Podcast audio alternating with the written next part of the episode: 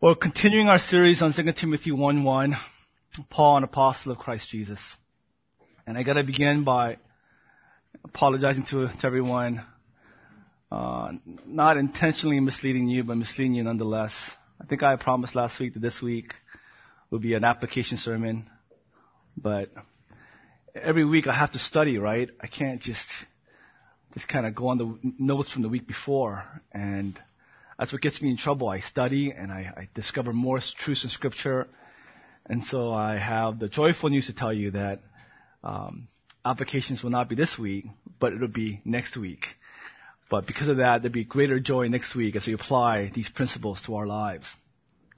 I just sense week after week as I delve into the scriptures, just a great sense of stewardship, uh, a great burden to be faithful to the text. I, I don't want to cheat you but more than that, I don't want to cheat the text. I don't want to cheat God's word. So I want to be faithful to exegete the whole, but exegete the parts especially.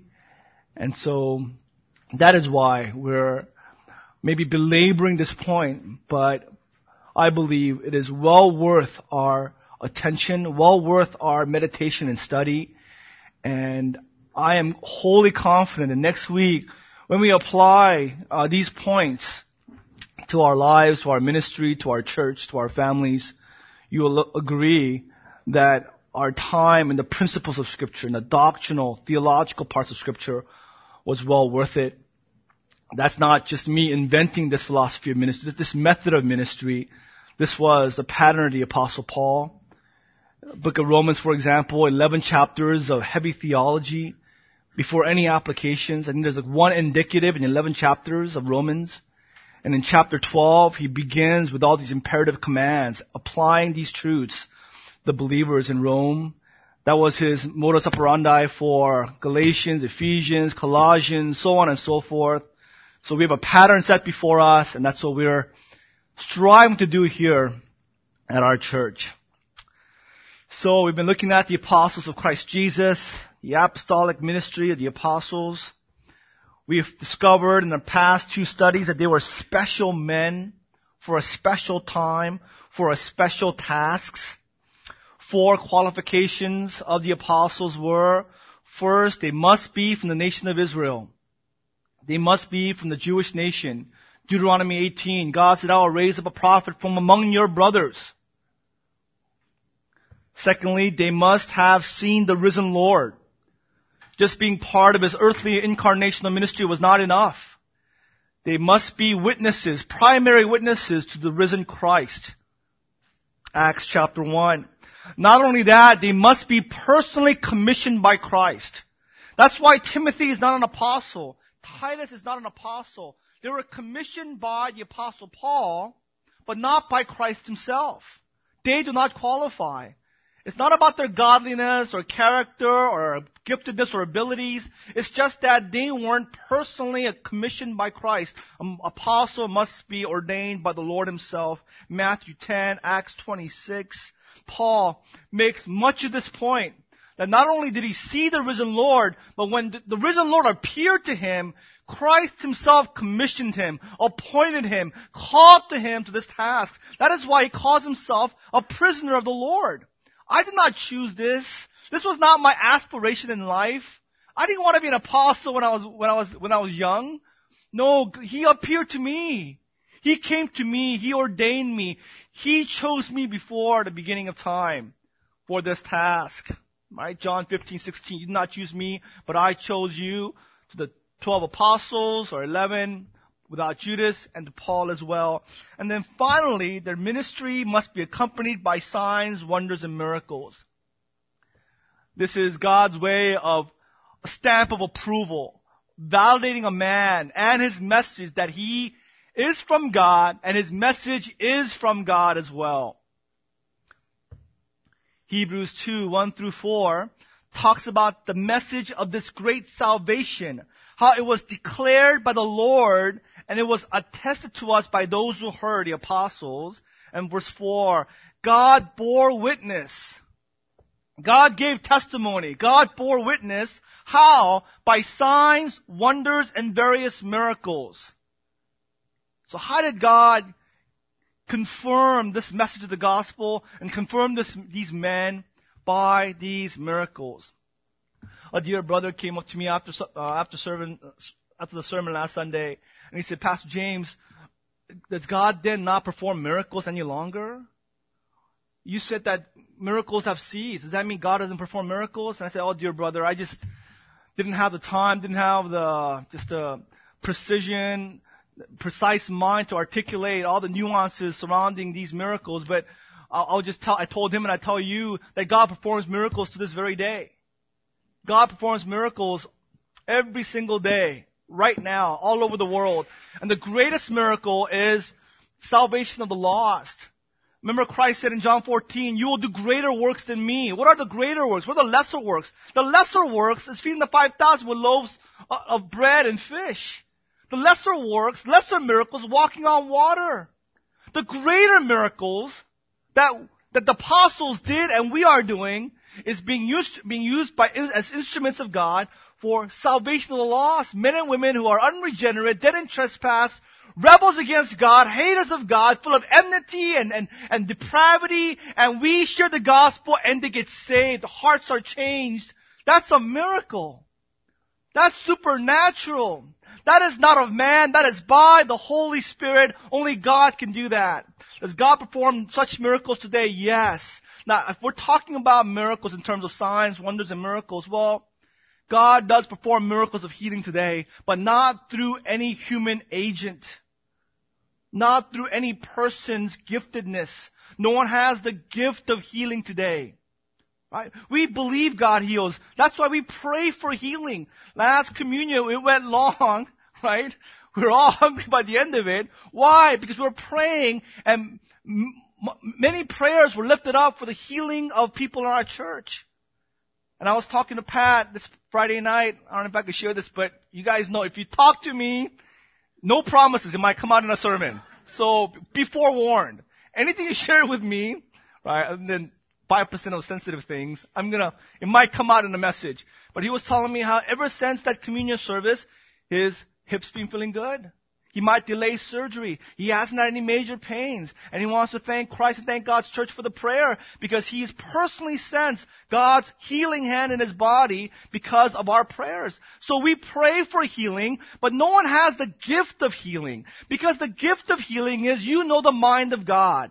You know the will of God. And you have divine authority to execute healing on God's behalf. So you know the mind of God and you say, silver or gold I don't have, but what I have I will give to you in the name of Christ of Lazarus. Rise up and walk and you walk and you leap and you run and you rejoice. That kind of power is limited to the apostles within the New Testament time period and not to us. No one has such authority today. We have the authority, John 16, 24, to go to Christ and pray in His name and say, God, if it be your will, let this person be healed. Right? Let my, let my friend be healed. Let my family member be healed. Let my family member be saved. So on and so forth. Right? May the Lakers win, right? A playoff game this year, a series this year. We can pray, but no one has the, the power to do that any longer. Right? I mean, just the power to raise the dead. The dead person has no faith, has no volitional powers, no mental capabilities to comprehend, understand the gospel, comprehend, understand, or pray. So uh, someone who has the power to work miracles goes to a dead person and raises him up. That's power. We have no such authority, and we see that proven by church history. Even the Apostle Paul saw towards the end of his ministry his power of healing ebb away from him as the canon of Scripture was being completed. Right? In the beginning, he was ra- he raised Eutychus from the dead. And yet towards the end of his ministry, his powers, power to heal, the gift of healing was going away from him because the scripture was becoming prominent. So when he had that thorn in the flesh, he prayed to the Lord three times, Lord, if it be your will, take this thorn from me. But God's will wasn't. His grace was sufficient. When Epaphroditus, the Philippians, almost died because he got sick in ministering to Paul, Paul was helpless. Couldn't heal, didn't heal, didn't heal him, couldn't heal him because the gift of healing was being removed from him because the canon of scripture was being finished. Remember Timothy, he had stomach problems, right? Paul didn't say, come here, right? Let me just take that away from you. He said, Timothy, you weak guy, you know, take some wine. Uh, water is dirty. I don't know. Doctors can uh, help you with that, but you know, take some wine and uh, settle your stomach. So that's what we're talking about. These apostles were unique, special men, called by grace, sinners like us, but but God's grace was upon them, God's selection was upon them in a unique time period, and they were chosen to to to reveal divine revelation for us all. So, here we are.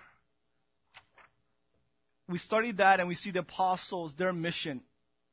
They were special men and with special commission, special purpose, special tasks. They were entrusted with the following four tasks. We'll review the first two and get to number three uh, as soon as we can. Remember, the first one was the apostles of Christ were, were entrusted with the true knowledge of God. Now, we belabor this point because it is so important, and you'll see this next week when we apply it. How we have been entrusted with great stewardship, with something of great value. Christ entrusted the true knowledge of God to the apostles. John 1.18, no one has ever seen God, but God the one and only. Right? No man can see God and live. He lives in unapproachable light. Men were stammering in darkness. The prophets gave gl- glimpses of the, of the glory of God. Yet when Christ came, He was the blazing glory of God. It was the radiance of God's being. He, 2 Peter 1 3 or Hebrews 1 3. And so to see Christ was to see God. And so men were finally able to see God, His true character, His true essence, true nature, and that true knowledge of God was entrusted to the apostles, and the apostles, through the scriptures, they've entrusted this knowledge to us, so as Bible believing Christians, as evangelicals, our most precious commodity, our most precious stewardship, our, our heritage that God has given to us in Christ is the knowledge of God. And that's the application for next week. And we will study how the most precious thing in our lives, in our church, is the doctrine of God. We must never have this idea that, that theology proper, the doctrine of God is like basic theology. It's, it's, it's, you know, basic knowledge. We need to move on to more higher, lofty understanding of the scriptures. And the more, more the, the nuances, more the specifics, more eh, being interested in the controversies and the and debates. As if those were higher level Christianity. No, for us, the most precious thing in our lives is what Christ has revealed to us about our Father in heaven. And for the Christians that have been Christians for longer periods, or older believers, we know this to be true, not just doctrinally, but experientially. That really, as we live the Christian life, what is most beneficial to us, especially in times of trials, in terms of hardships and disappointments and pain, when we go through those gut-wrenching, heart-check periods when, when we fail, when, when we make mistakes, when there's sin in ourselves, in our camp, what holds us steady is not these you know, novel theories about Scripture, novel teachings of Scripture, but it's these basic truths about the nature of God. His omnipotence, His omniscience, His immutability, His holiness, His sovereignty. These are bedrock truths that sustain our faith to the very end. And this is what Christ has given to us through the apostles. And the apostles were entrusted with this knowledge to, to, to, to receive it, to keep it, to guard it, and to pass it on to the future generations through the scriptures. Right? And they were faithful to do that. Second entrustment was they were entrusted with the task of proclaiming the gospel of Jesus Christ. Right? They were commissioned to the gospel ministry. They were not to run on rabbit trails. I mean, there are so many things that can distract us away from the gospel. As a pastor, all the, you know, Marcus understands this, Bob understands, all the flock shepherds, all the ministers, you understand there's just so many things pressing at our, uh, pressing upon us. So many urgent things that seem so important. That's easy for us, far too easy to stray away from the major, to be in the, to be in the thick of thin things of ministry. So Christ commissioned them. You might not, you might forget or neglect to do other things, but don't neglect the doctrine of God and don't neglect the gospel of Christ. Whatever you do, make the gospel the major component of your ministry. Discharge the work of an evangelist. Be faithful to proclaim the gospel in season and out of season. This is your singular commission. And Paul repeated this throughout the epistles. Acts 20, 24. I don't care about my life. I'm paraphrasing here. I don't value my life. My value, my, my core principle is that I discharge what God has committed onto me.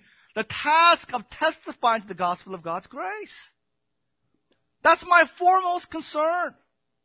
Because that's Christ's commission to me as an apostle. 1 Corinthians 9, I can't get a reward for preaching the gospel because it's not, I didn't enlist. This is not my choice.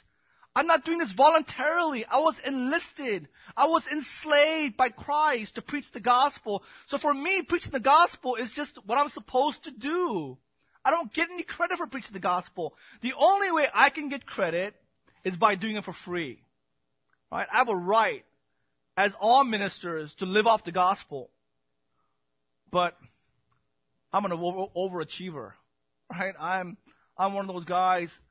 I'm not, I'm, I don't want to settle for status quo. I have my rights, but I don't want to exercise that right. I want to go beyond. And so because I covet the reward of God, covet God's glory, because I desire so much to please the Lord that I'm gonna relinquish my right and I'm gonna labor, I'm gonna work with my own hands, make money, and proclaim the gospel for free. And then I get reward. So Romans 1 1, set apart for the gospel of God. 1 Corinthians 1 17, Christ did not send me to baptize. I mean, Apostle Paul, he must, I, am certain, because all pastors, we love baptism services. We love baptisms, right? It's the birth of a Christian. But Paul says, but that's not my commission. That's not what God has called me to do. I love baptisms, but God has called me to ba- not baptize, but to preach the gospel. Galatians 1 12.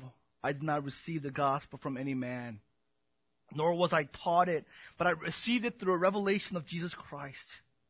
1 Thessalonians 2 4, we have been entrusted with the gospel, entrusted with the gospel. So, next week we'll study how we've been entrusted with the doctrine of God and the gospel, but for us, not just to understand the gospel. Yes, we need to understand the gospel. Yeah, we need to live out the gospel, live the gospel in our lives. But just like the apostles, the entrusting, the stewardship is to preach.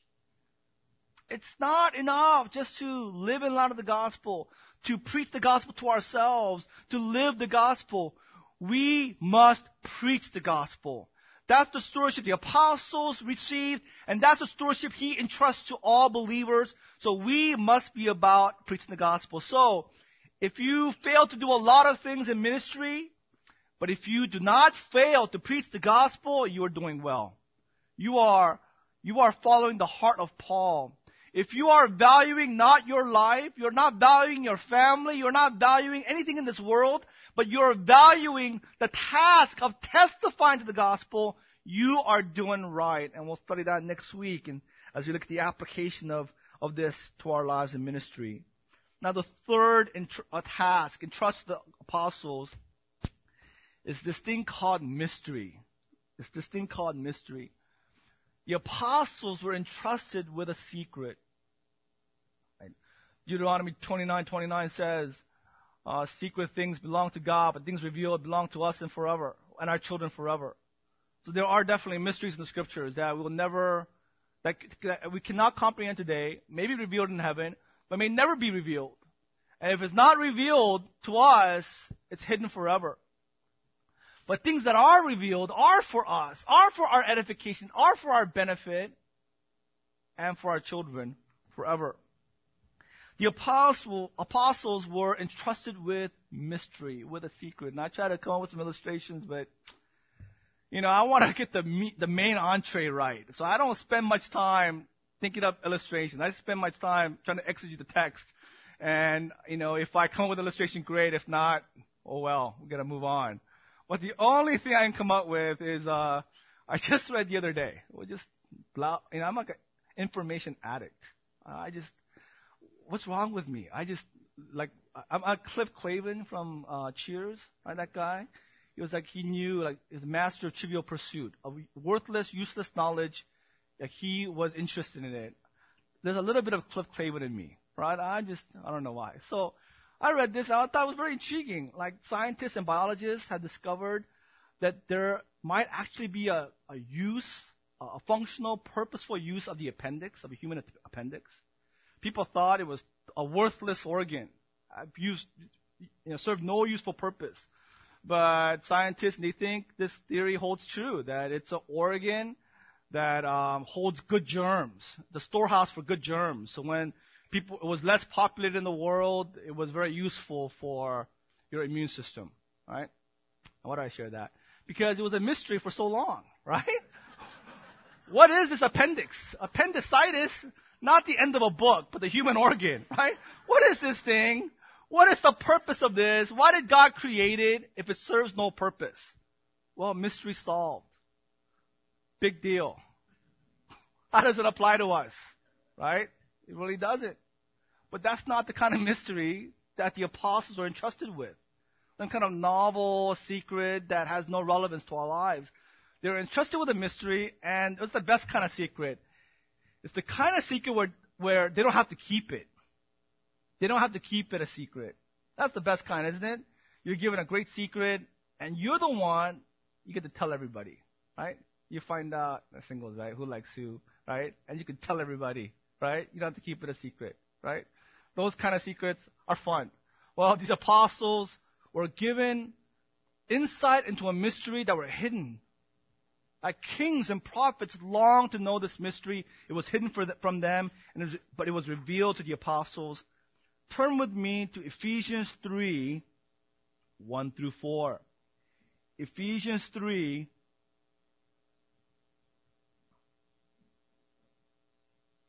1 through 4.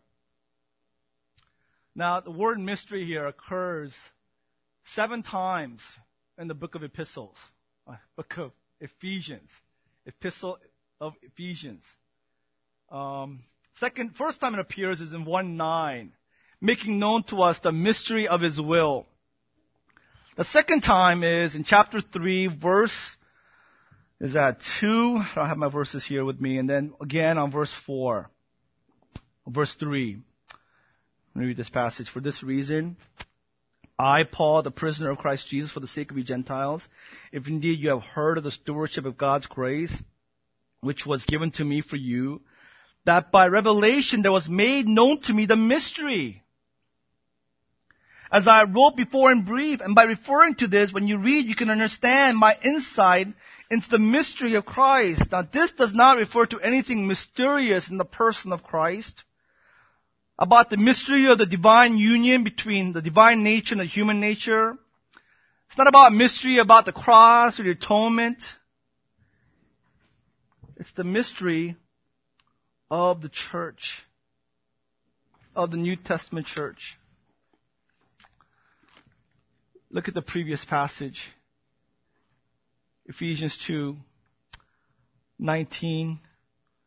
So then, you are no longer strangers and aliens, but you are fellow citizens with the saints. Who's he talking about? He's talking about us. Far as I know, no one here is a Jew. So all of us were once strangers and aliens and exiles foreigners to God. We were not the chosen people. We were aliens to His promises. Right? We were outsiders looking in. That was our state, that was our condition, but no longer. With the saints, talking about Jewish believers, we are no longer strangers and exiles, but we are fellow citizens with the saints. Fellow citizens. U.S. citizenship is highly coveted around the world. More than that, citizenship in God's kingdom is most coveted. But we could not attain it. It had to be conferred by birth in the Old Testament. But it was given to us through Christ, through the gospel of Christ.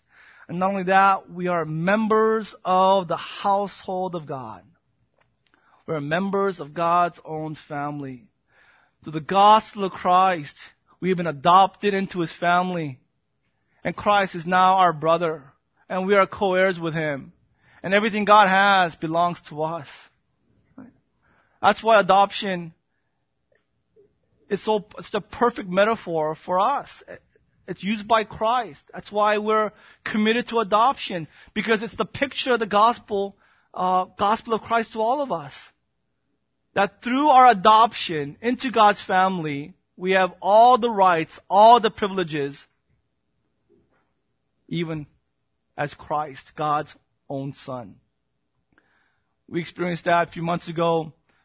Ethan was our foster son for the longest. He's still our foster son technically, but we're more and more confident that we'll be able to adopt him um, early next year. So early on, because he's our foster son, we can't officially take him out of the county or the state, definitely. So we would vacation in Arizona, vacation in another county. We can't take Ethan with us. So we've never taken Ethan on vacation with us. a few months ago, for the first time, we took him on vacation with us. And it was so weird. Like, what are you doing here? Right? Like we've never like played with you. We never went swimming with you. And now he's here. And once we adopt him, we can't leave him behind on vacations, right? We can't, right, separate him from our family. Being adopted means, right, I gotta pay for his college education. Not I gotta, but, I, you know, it's right? Everything we have, he has equal share with our other children all the rights, all the privileges, because he's adopted into our family. It's like Tiana, right? Just like Megumi, I mean, others that are adopting in our church. You can't. That's what adoption is. And that's what happened to us. Through Christ, we were foreigners, strangers, exiles, but we've been adopted into God's family. We're members of God's household. And built on the foundation of the apostles and prophets, Christ Jesus himself being the cornerstone. This was the mystery. Go down to chapter 3, verses 1 through 4. This truth was, was hidden in the past. In other generations, it was not made known to the sons of men. Verse 5, it was not made known to the sons of men in other generations as it has now been revealed to his holy prophets, holy apostles and prophets by the Spirit. This mystery is that the Gentiles are fellow heirs, members of the same body, and partakers of the promise of Christ Jesus through the gospel. Through the gospel. Old Testament saints had no idea this. They considered Gentiles dogs, unclean. You were to touch a Gentile, eat with him, enter his house, you're ritually unclean. You cannot go to the temple. You cannot worship God. They had clues in the Old Testament, but they were clueless as to this kind of union, right? Early Jewish Christians trying to understand this thought, okay, they can't be on equal footing with us. What has to happen is they must become circumcised first. They must become Jews, and then they can become Christians. And they will always be second class citizens in the Christian church because of their ethnicity. They're not part of the Jewish nation for the apostles, when they received this revelation, it was shocking for them. It was, uh, you know, truths that you hear and you, you take a moment to kind of marinate in your mind. And even then, it's so, the implications are so, so wide that it takes time for you to really digest it all. To really understand the gravity, the weight of what you're hearing. We see that happening in Acts chapter 10. Please turn with me to Acts 10. Here is Peter experiencing or receiving this revelation from Christ of the Gentile inclusion into the Christian church. Acts 10 verse 1, at Caesarea there was a man named Cornelius, a centurion of what was known as the Italian cohort, a devout man who feared God with all his household. Gave alms generously to the people. He, he helped the poor. He prayed continually to God. About the ninth hour of the day, he saw clearly in a vision an angel of God come in and say to him, Cornelius. Verse 4, he stared at him in terror and said, What is it, Lord? And he said to him, Your prayers and your alms have ascended as a memorial before God, and now send men to Joppa and bring one Simon who is called Peter. He is lodging with one Simon, a tanner, whose house is by the seaside. When the angel who spoke to him had departed, he called two of his servants and a devout soldier from among those who attended him, and having related everything to them, he sent them to Joppa. The next day, verse 9, as they were on their journey approaching the city, Peter went up on the housetop about the sixth hour, noon, to pray. So here's Peter. I love this guy. He became hungry. He wanted something to eat. So while they were preparing for it, he fell into a trance and saw the heavens open and something like a great sheet descending, being let down by its four corners upon the earth. In it were all kinds of animals and reptiles and birds of the air. And there came a voice to him, Rise, Peter, kill and eat. But Peter said, By no means, Lord, for I have never eaten anything that is common or unclean. And the voice came to him again a second time, What God has made clean, do not call common. This happened three times.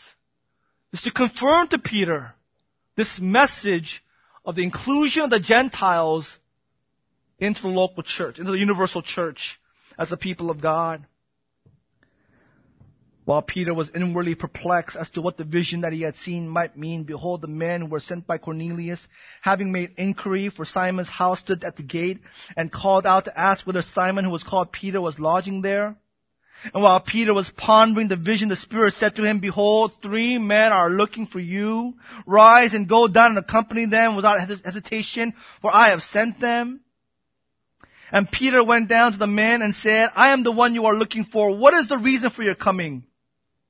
And they said, Cornelius, a centurion, an upright and God-fearing man, man who was well spoken of by the whole Jewish nation, was directed by a holy angel to send for you to come to his house and to hear what you have to say. So he invited them in to be his guest. Next day he rose and went away with them. And some of the brothers from Joppa accompanied him, and on the following day they entered Caesarea. Cornelius was expecting them and called together his relatives and close friends, called his whole family. When Peter entered, Cornelius met him and fell down at his feet and worshipped him. And Peter lifted him up, saying, Stand up, I too am a man. And as he talked with him, he went in and found many persons gathered. And he said to them, verse 28, You yourselves know how unlawful it is for a Jew to associate with or to visit anyone of another nation. But as God has shown me that I should not call any person common or unclean. This is a radical step of faith by Apostle Peter. He's gone against his tradition, his culture, his religion, his conscience. All his life, he's been taught this one thing, not to associate with Gentiles, not to enter into their home, and he's going against his conscience. It just, we don't have things like this in America, but you know, you know, like you're, you're taught when you're growing up, you know, break a mirror, and seven years bad luck, right? You should go home tonight break a mirror, right? And see how that feels, right? Or like, you know, opening umbrella indoors is bad luck, right? My mom would yell at me. My mom, Korean culture, you know, whistling at night, right, brings out the snakes. Mom, there are no snakes in America, or not, not in LA, right? But it disturbed her. Like we're raised with these things from our youth, becomes ingrained in the fiber of our being, and they become oppressive, they become powerful. And that was Apostle Paul times a thousand. And yet, revelation was given to him. Gentiles are welcomed into the family of God. So he goes against what is unlawful. He enters into their house. And you know what he does? He's entrusted with the gospel of Christ. And he proclaims the gospel. Verse 33. I went to you at once. Now therefore, we are all here in the presence of God to hear all that you have been commanded by the Lord. They're here to hear uh, Peter, and Peter preaches the gospel to them. Go down to verse 44. What happens?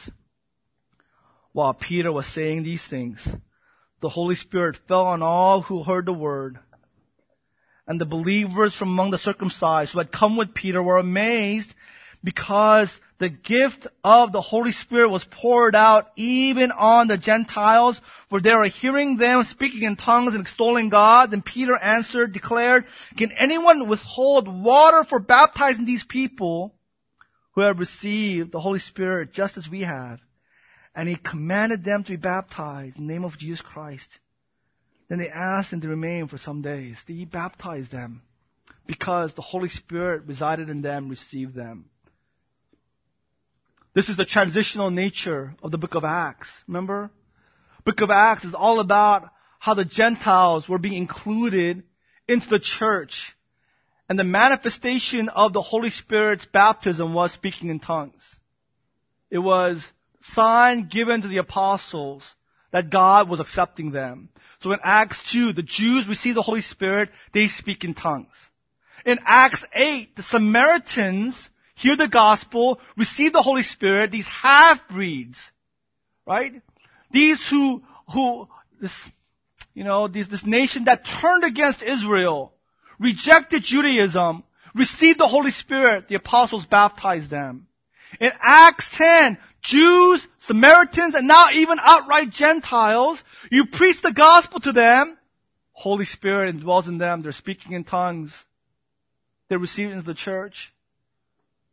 So Peter baptizes them, welcomes them into the church, unfathomable to them. This was a mystery.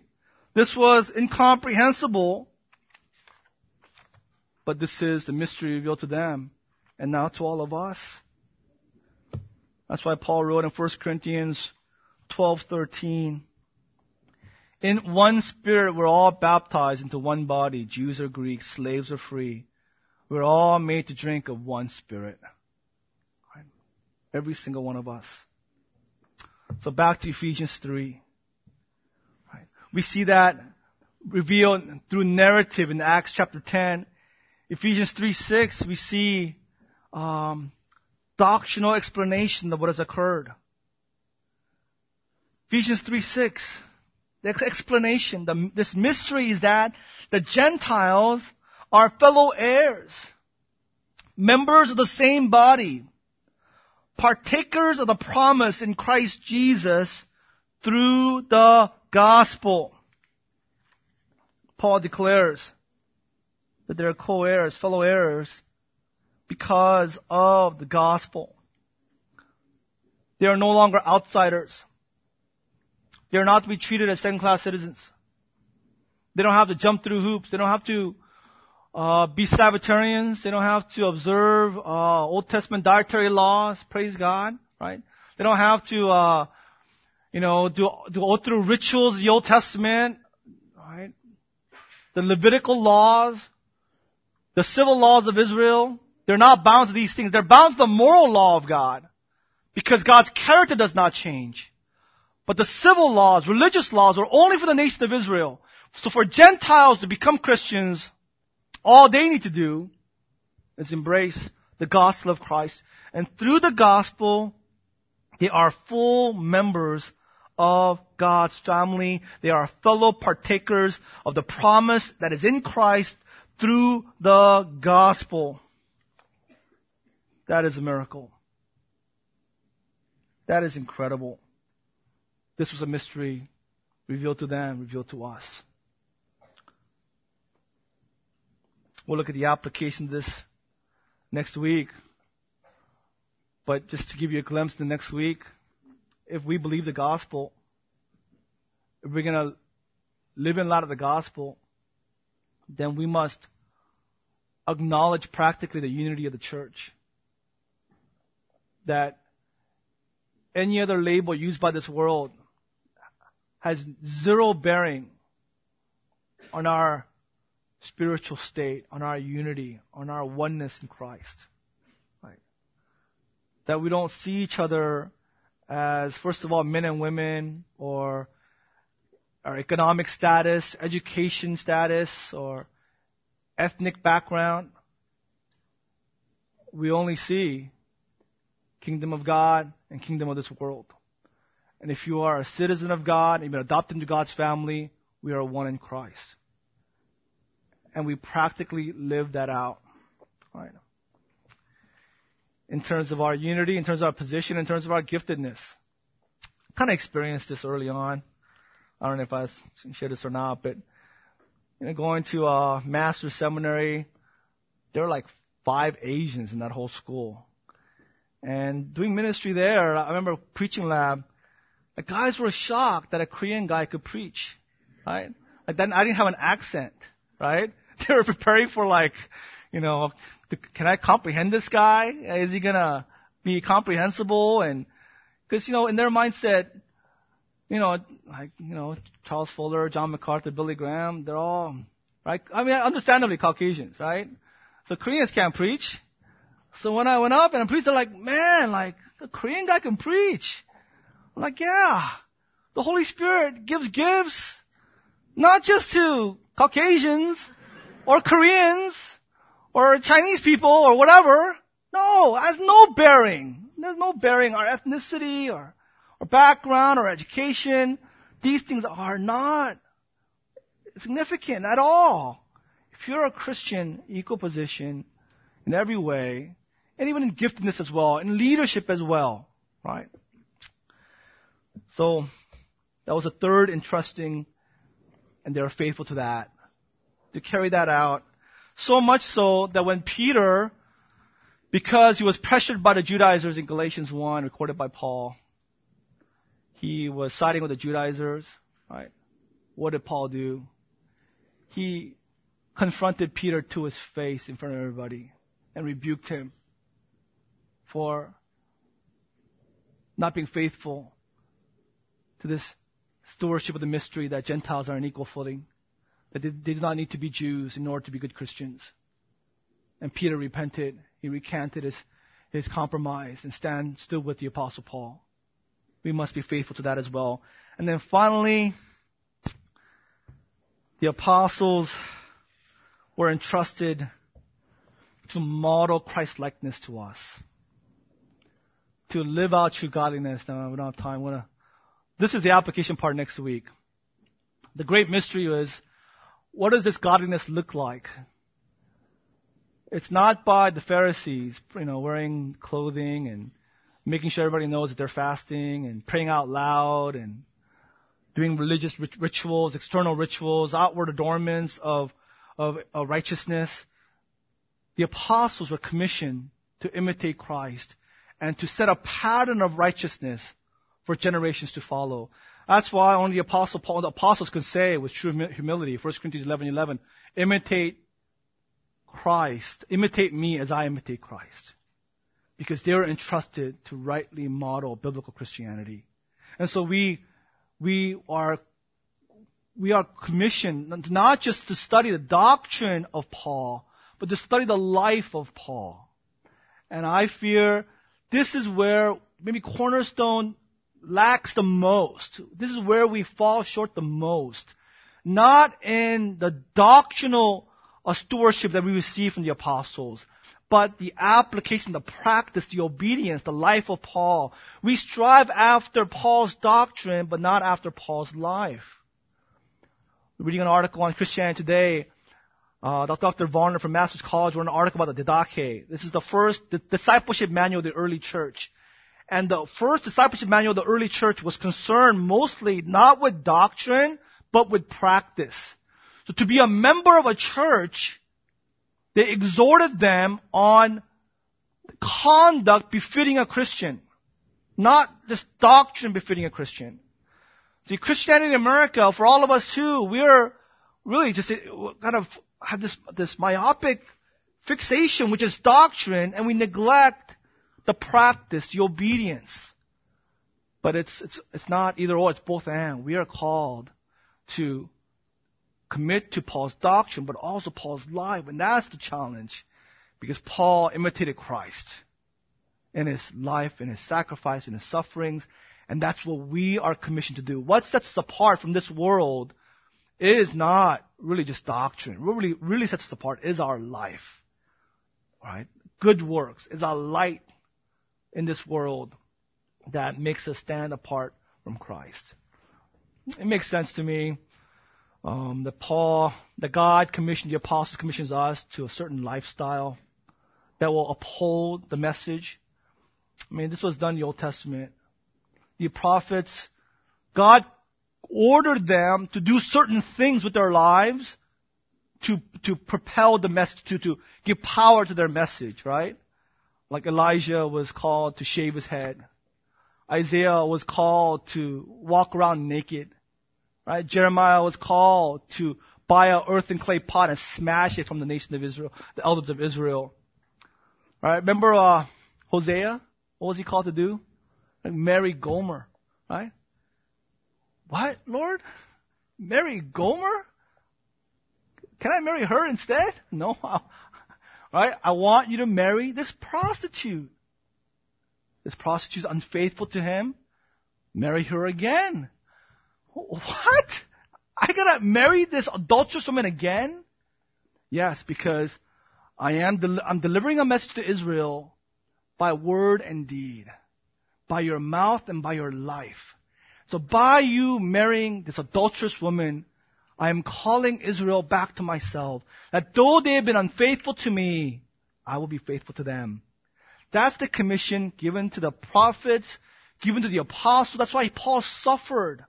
To be an ex- that's why Christ suffered, Paul suffered, and that's the road that we are called to, to, to walk on. Right? Life of the cross, of suffering, of being persecuted, living the gospel out so that it might give power to our message. We'll study all of that next week. Let's pray.